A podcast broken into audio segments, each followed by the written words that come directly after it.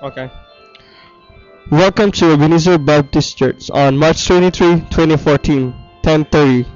Today's message is Rich Man and Poor Man by Pastor Lyle Shrag, based on scripture reading Luke chapter 18, verse 18 to 30.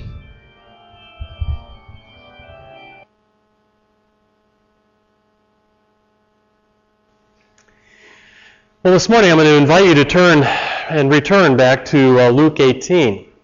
And if you remember, during the season of Lent, in order to prepare our hearts to be able to receive that rich and wonderful gift of God that is found at Easter in Jesus Christ, uh, there is a moment of preparation that takes place, and, and this chapter provides that sort of direction. So in Luke chapter 18, we find that on the final leg of their journey to Jer- uh, Jerusalem, Jesus was aware of what was about to happen in verse 31. That Jesus himself announced to his disciples that he would be crucified, buried, and then resurrected. But they, they weren't able to make the connections. They didn't know what he was saying. And it was with that purpose in mind that Jesus then, in chapter 18 and then to that point, begins to prepare them for that moment when all of the dots would connect. And he, he prepares his disciples to make sense of that Easter moment by using two teaching strategies parables and people. Now, last week, uh, Isaac uh, settled, Pastor Isaac settled on the parable found at the beginning of the chapter. Uh, two weeks ago, I focused on the people, and that seems to be where my focus lies directly. And there are a string of spe- people in chapter 18 and going on uh, who stand in the line of teaching. They serve as living illustrations uh, to serve the purposes of Jesus Christ. And the first is in chapter uh, 18, verses 15 through 17, where we find that there are infants, and then that circle begins to expand to include children. And ultimately, then, by the time Jesus has finished speaking in verse 17, he has incorporated all of the adults who are gathered around him with a very wonderful and yet powerful picture that has a single and a very simple caption. It says, Of such is the kingdom of God. And as I suggested then, that moment may seem like something off of a Hallmark card. You have Jesus, you have children, you have flowers, you have birds, you have butterflies, a perpetual uh, garden of delight. And at first glance, you may be tempted to say, Isn't that special? And then move on. But Jesus punctuates that particular scene with an explosive little phrase, with words that would have detonated in the human heart, especially those closest to the scene. Look at the closing words of verse uh, 17. Anyone who does not receive the kingdom of God like a little child will never enter it. No matter what the prevailing religious wisdom of the day may have been, Jesus trumped it all with one clear principle. Anyone who will not receive the kingdom of God like a little child will never enter it.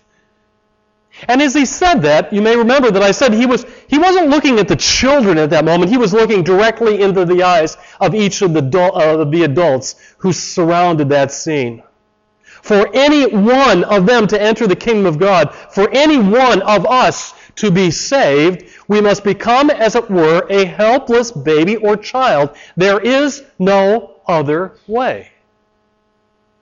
It's not hard to imagine then how his words then just cut right across the grain of conventional uh, religious thought, both then and now.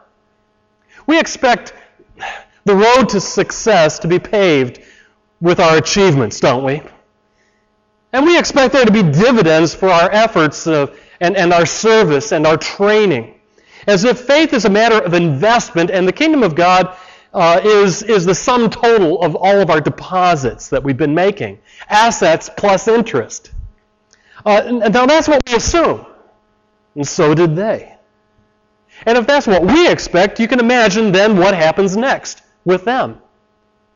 Without skipping a beat, Jesus speaks these words in verse 17 Anyone who will not receive the kingdom of God like a little child will never enter it. And then immediately, without a break, in verse 18, a certain ruler asked him, Good teacher, what must I do to inherit eternal life.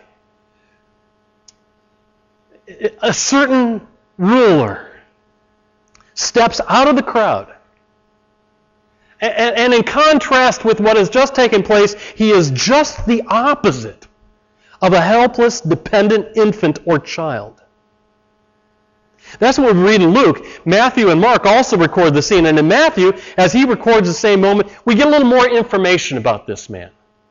He's called a young man of great wealth. He's not just a ruler, he's also rich. Added up, he's got status, he's got standing, standing, he's got clout. I come from Chicago. We talk about clout. He's a rich young ruler. That's what you might read in your Bible. And it doesn't mean that he's royalty per se, but he is definitely a celebrity, a person of respect and of standing in the community, an overachiever, a star, one who lacks nothing, and the perfect candidate, you would think, for the kingdom of God. But didn't Jesus just say something?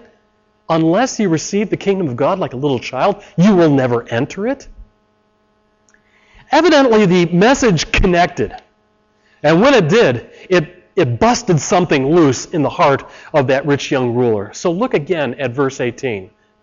A certain ruler asked him, Jesus, good teacher, what must I do to inherit eternal life? Now, on your sermon outline, I have this uh, as the, a moment which reveals the heart of a true seeker. And especially as he appears both here in Luke as well as in Mark and in Matthew, we get a few more details, as I mentioned. And, and in, in Mark, we find that he, he didn't just step out of the crowd, he actually ran up to Jesus in order to ask his question. And when he did, he showed great respect because there we read, he bowed down to Jesus. Now add that to what we have now here in Luke, and it takes this whole conversation to a completely different level as he then looks and says, Good teacher. There had been some who had come to Jesus and tried to trick him by being somehow sycophantic, but there's nothing like that here. There's nothing tricky.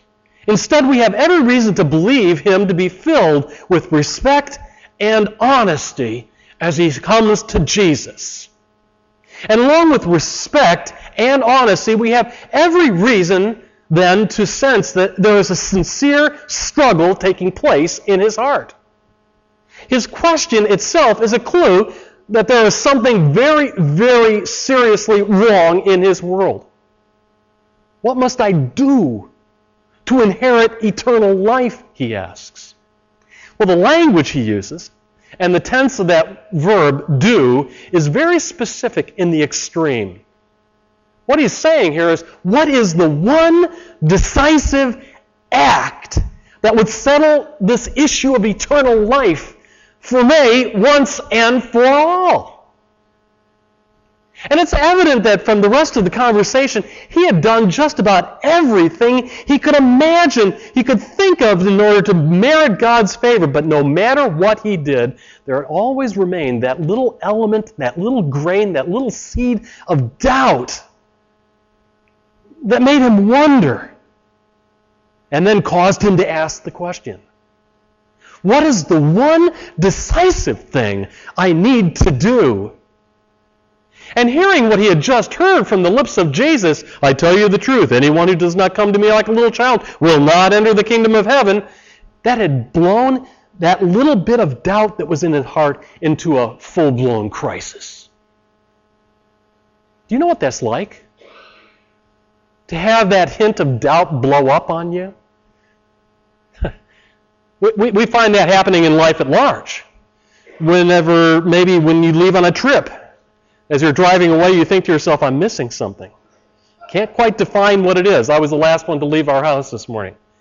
And as I was coming to the border, I was thinking to myself, did I leave the coffee pot on? that little element of doubt that, that turns into a blown up crisis as you're driving down the road. It, it, and it's that feeling that I'm missing something. It's the same sort of feeling here. The young man has done so much, but there's just something missing.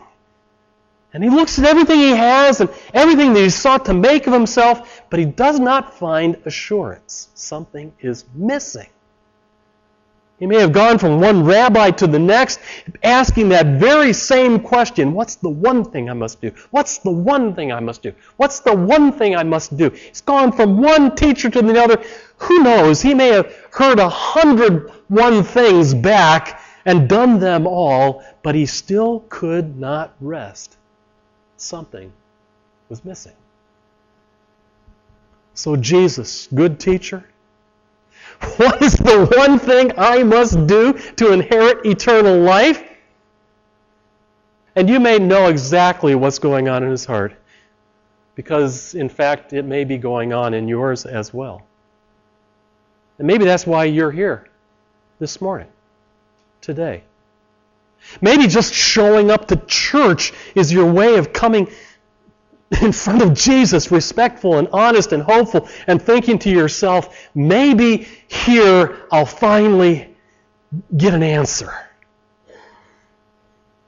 And without skipping a beat, Jesus gets right down to business. Now, on the surface, his response may appear to you to be short and abrupt, even possibly rude.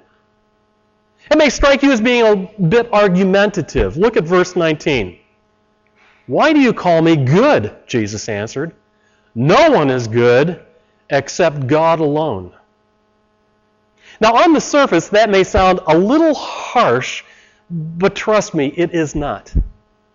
It's just Jesus getting down to business, rolling up his sleeves, and, and drilling into the heart of the matter. Now, I realize that there is some debate among scholars about the implications of this verse, and I'm not going to get lost into that debate. So let me just point out a few things. First, Jesus does not deny that he is good here. Please note that. If anything, he accepts the proposition that has been made that he is good. But he needs to take that title of being good to a whole new level and take it from being good to being great. You realize that only God is good, he's saying. So if you call me good, it must mean that I am more than just a teacher. Even more than just a godly teacher. If we're going to get real technical here, if you're going to call me good teacher, then you'll have to accept the premise that what I teach comes straight from God Himself. Do you understand what that says? Look, the question has to have some ground rules to it. And he's laying them out. Look, the question about eternal life can only be answered by God. No man can answer it. No rabbi, no celebrity, no self styled prophet, not even Oprah. The question you're asking is a good one that can only be answered by the one who is good, God alone. So, are you prepared to hear what God has to say? Maybe. You know, I get the suspicion that many people may ask the question, What must I do to inherit eternal life? But when they ask the question, deep down at heart, they may not necessarily want God's answer or a God answer. Why? Because they want to weigh the options.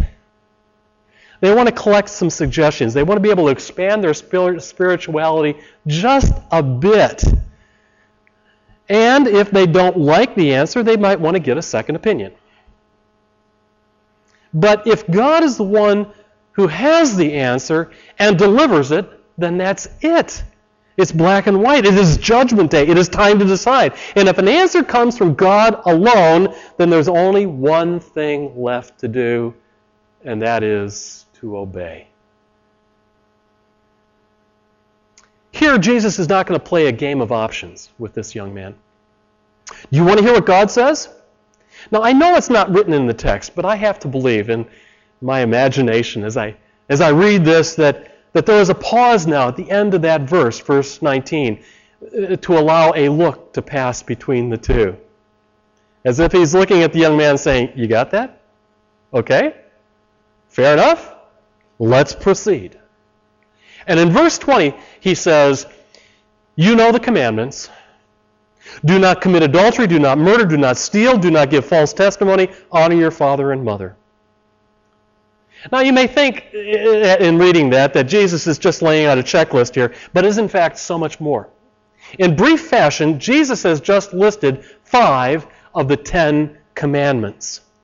You know the Ten Commandments, what they are the, the Decalogue, the tablets of stone given to, by, uh, given to Moses, recorded in Exodus chapter 20 and in Deuteronomy 5.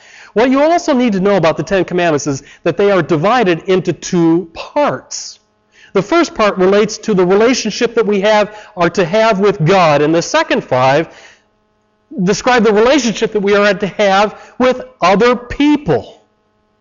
And that's why when Jesus was asked to identify the greatest commandment in Matthew chapter 22, he says, it's all summed up in this to love God with all your heart, soul, body, and mind, first five, and to love your neighbors as yourself, the second five. His two part answer covers all ten. And here in verse 20, he starts with the second half of the commandments. You should not commit adultery, do not murder, steal, give false testimony, and honor your father and your mother. So there they are. How you doing? How's that working out for you? Now, now, not only does the young man know the commandments, but it is evident that he has followed them. Listen to what he says in verse 21. All these I have kept since I was a boy, he said. Now, I know you might read that, and a lot of people do, and they see arrogance in his answer, but I don't. The fact was, in that day, there were in fact people who were serious about the issues of faith and actually assumed that it was possible to keep all the commandments. One such person was the Apostle Paul. In Philippians chapter 3, verse 6, he identifies himself that way. He says, As to the righteousness found in the law, I was blameless. There were people who saw themselves having fulfilled all the demands of the law. I don't necessarily see arrogance here, but instead I see a glimmer of hope. Because here is a guy who knows what it is to take God seriously, but still finds himself one step away, unable to connect to that last dot that gives assurance.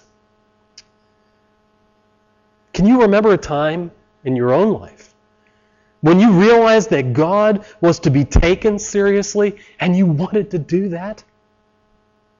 Maybe like this, this rich young ruler, it was as a child when it dawned on you that God is real and worthy of your utmost respect, and that Jesus is real and worthy of your wholehearted affection, and that the Bible is real and worth your keen attention, and that holiness is better than evil, and that purity is better than sin, and that it is simply good to be good. Do you remember that moment in your life where that dawned on you, and that was your aspiration? Here, Jesus touches the spot where the soul is most eager to connect the dots. And the answer is, is in the commandments that you have held so dear, he says. In verse 22, when Jesus heard this, then he said to him, You still lack one thing. Notice he accepts the confession from the young man that he has in fact fulfilled those second five commandments. He accepts the confession. You've, you've, you, you, you've, don't, you've done all these things since you were a boy, and that is great. But now you've got the last five commandments nailed down. You're primed now and ready to make the first five and make that final connection. That may not sound right, but you look at it and it says, Sell everything you have, give it to the poor, and you will have treasure in heaven, and then come follow me. Now, some read on the surface and assume that here Jesus is making an economic policy statement here. He's declaring himself to be a socialist or something like that. But the issue here is so much deeper. His answer is related directly to the Ten Commandments, as if to say, You've got the last five, and that's great, but you're lacking one. Which one is missing? Well, which of the Ten Commandments demands complete abandonment of life in order to follow after God? Which commandment insists upon the supremacy of God above all else. It's the one that summarizes the first and the foremost five. Again, Matthew 22, Jesus put it this way You shall love the Lord your God with all your heart and with all your soul and with all your mind. This is the great, the first, and the foremost commandment. A relationship with God leaves no room for any other competitor. And when the, uh, the rich young ruler comes, this competition was very easy to find for his life. It was a matter of his wealth. Money for him was the sole competitor that stood against God. So sell it all, Jesus says, so that God then can be God alone. Was it just about money? Well, that might apply to a lot of people. It may apply to you. You may be, in fact, so attached to your things that God cannot even wedge his way into your life sideways. But for many, net worth may not necessarily be that competitor. That doesn't mean that there's no competition standing between the way of, of you and loving God with all your heart, soul, body, and mind. Uh, the question that every single one of us needs to ask what is the competition? The one thing that stands in the way of God being supreme in my heart. Ask yourself that question. What is it that drives your life? What is it that defines your sense of purpose and meaning? What is it that dictates your agenda, your actions, your energy, your time, and that lays claim to all of your dreams? For many, it may be a matter of money. But I would suggest that there is a whole pantheon of, of minor deities that all stand as possible competitors and need to be targeted. Love, family, intellect, pleasure, supremacy in your occupation. Consider the challenges that Jesus made in the gospel to others.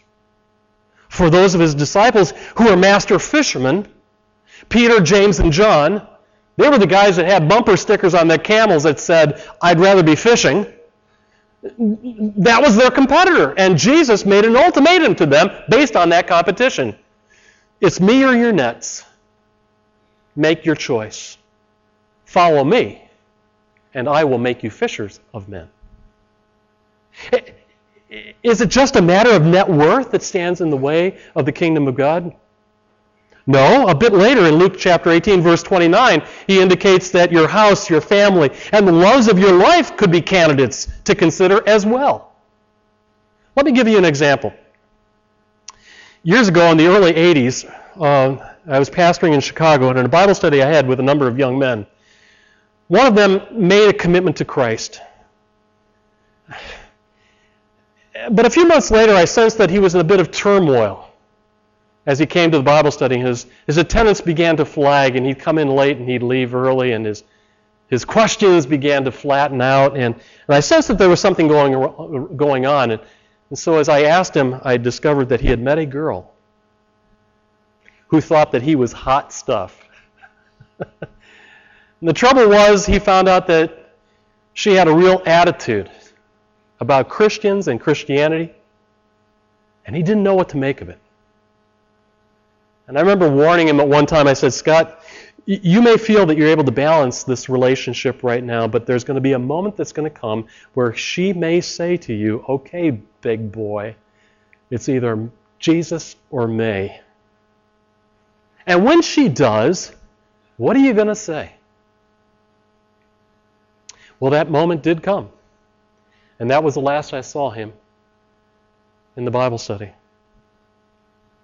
Well, in verse 23, the moment came for the rich young ruler, and his competitor was targeted. And we read, when he heard these things, he became very sad, for he was extremely rich.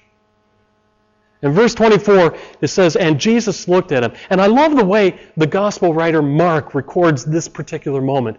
In Mark chapter 10, it says, And looking at him, Jesus felt a love for. Jesus looked at him not with scorn, not with dismissal, but with love, for he saw the turmoil of decision taking place in his life. And that's how Jesus saw him, and that's how Jesus sees you and me. He knows the turmoil of our heart, the weight of decision, and the sheer effort it takes for us to be able to, to, to, to, remove the impediment and then draw a line to the last dot and do the one thing necessary for eternal life, setting all things aside to follow Jesus Christ.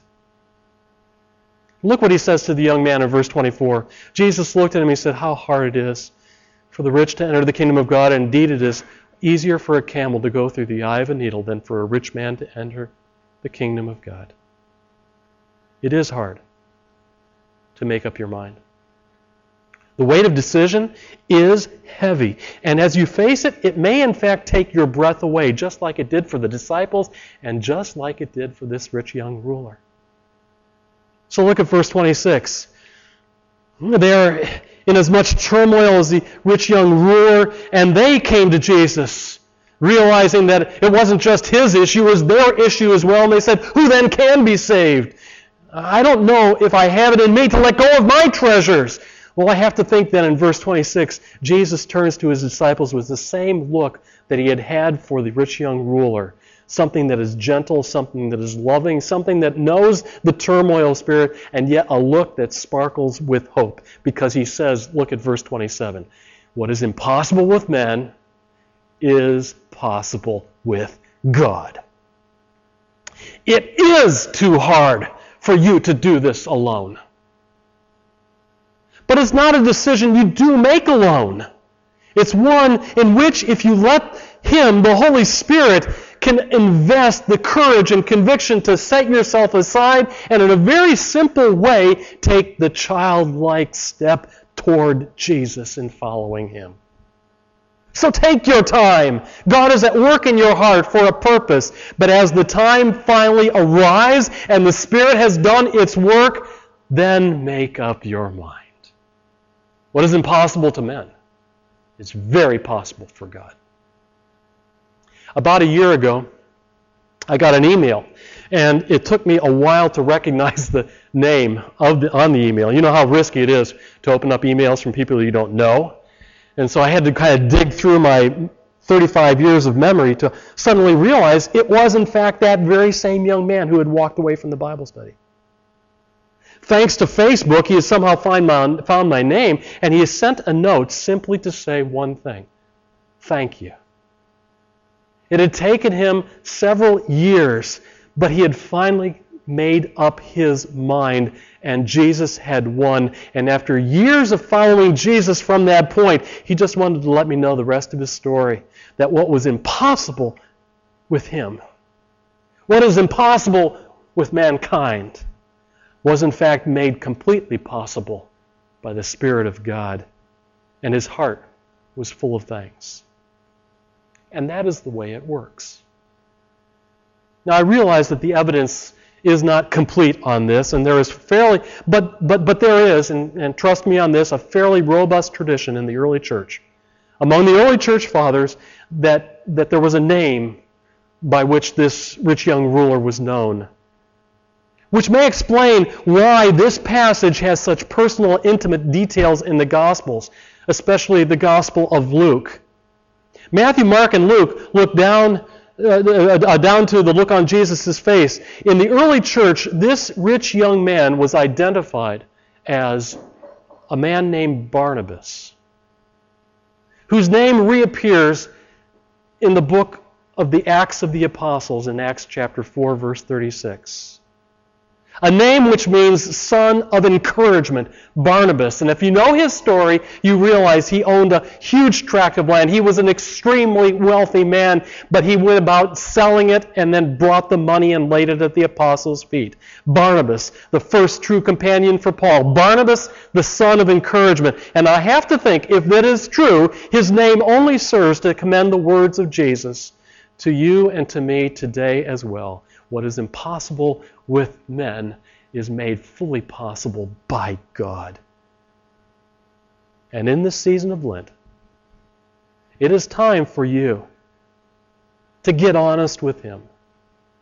And in a season of deep respect, prepare to receive from God what may seem impossible to yourself. As impossible as Easter, and yet as miraculous because it is God's gift. Would you pray with me? Gracious Heavenly Father, we thank you for your patience. We thank you for your goodness. We thank you for your grace. Without it, what would we be? Without you, where would we go? and yet you have come before us that we might follow after you.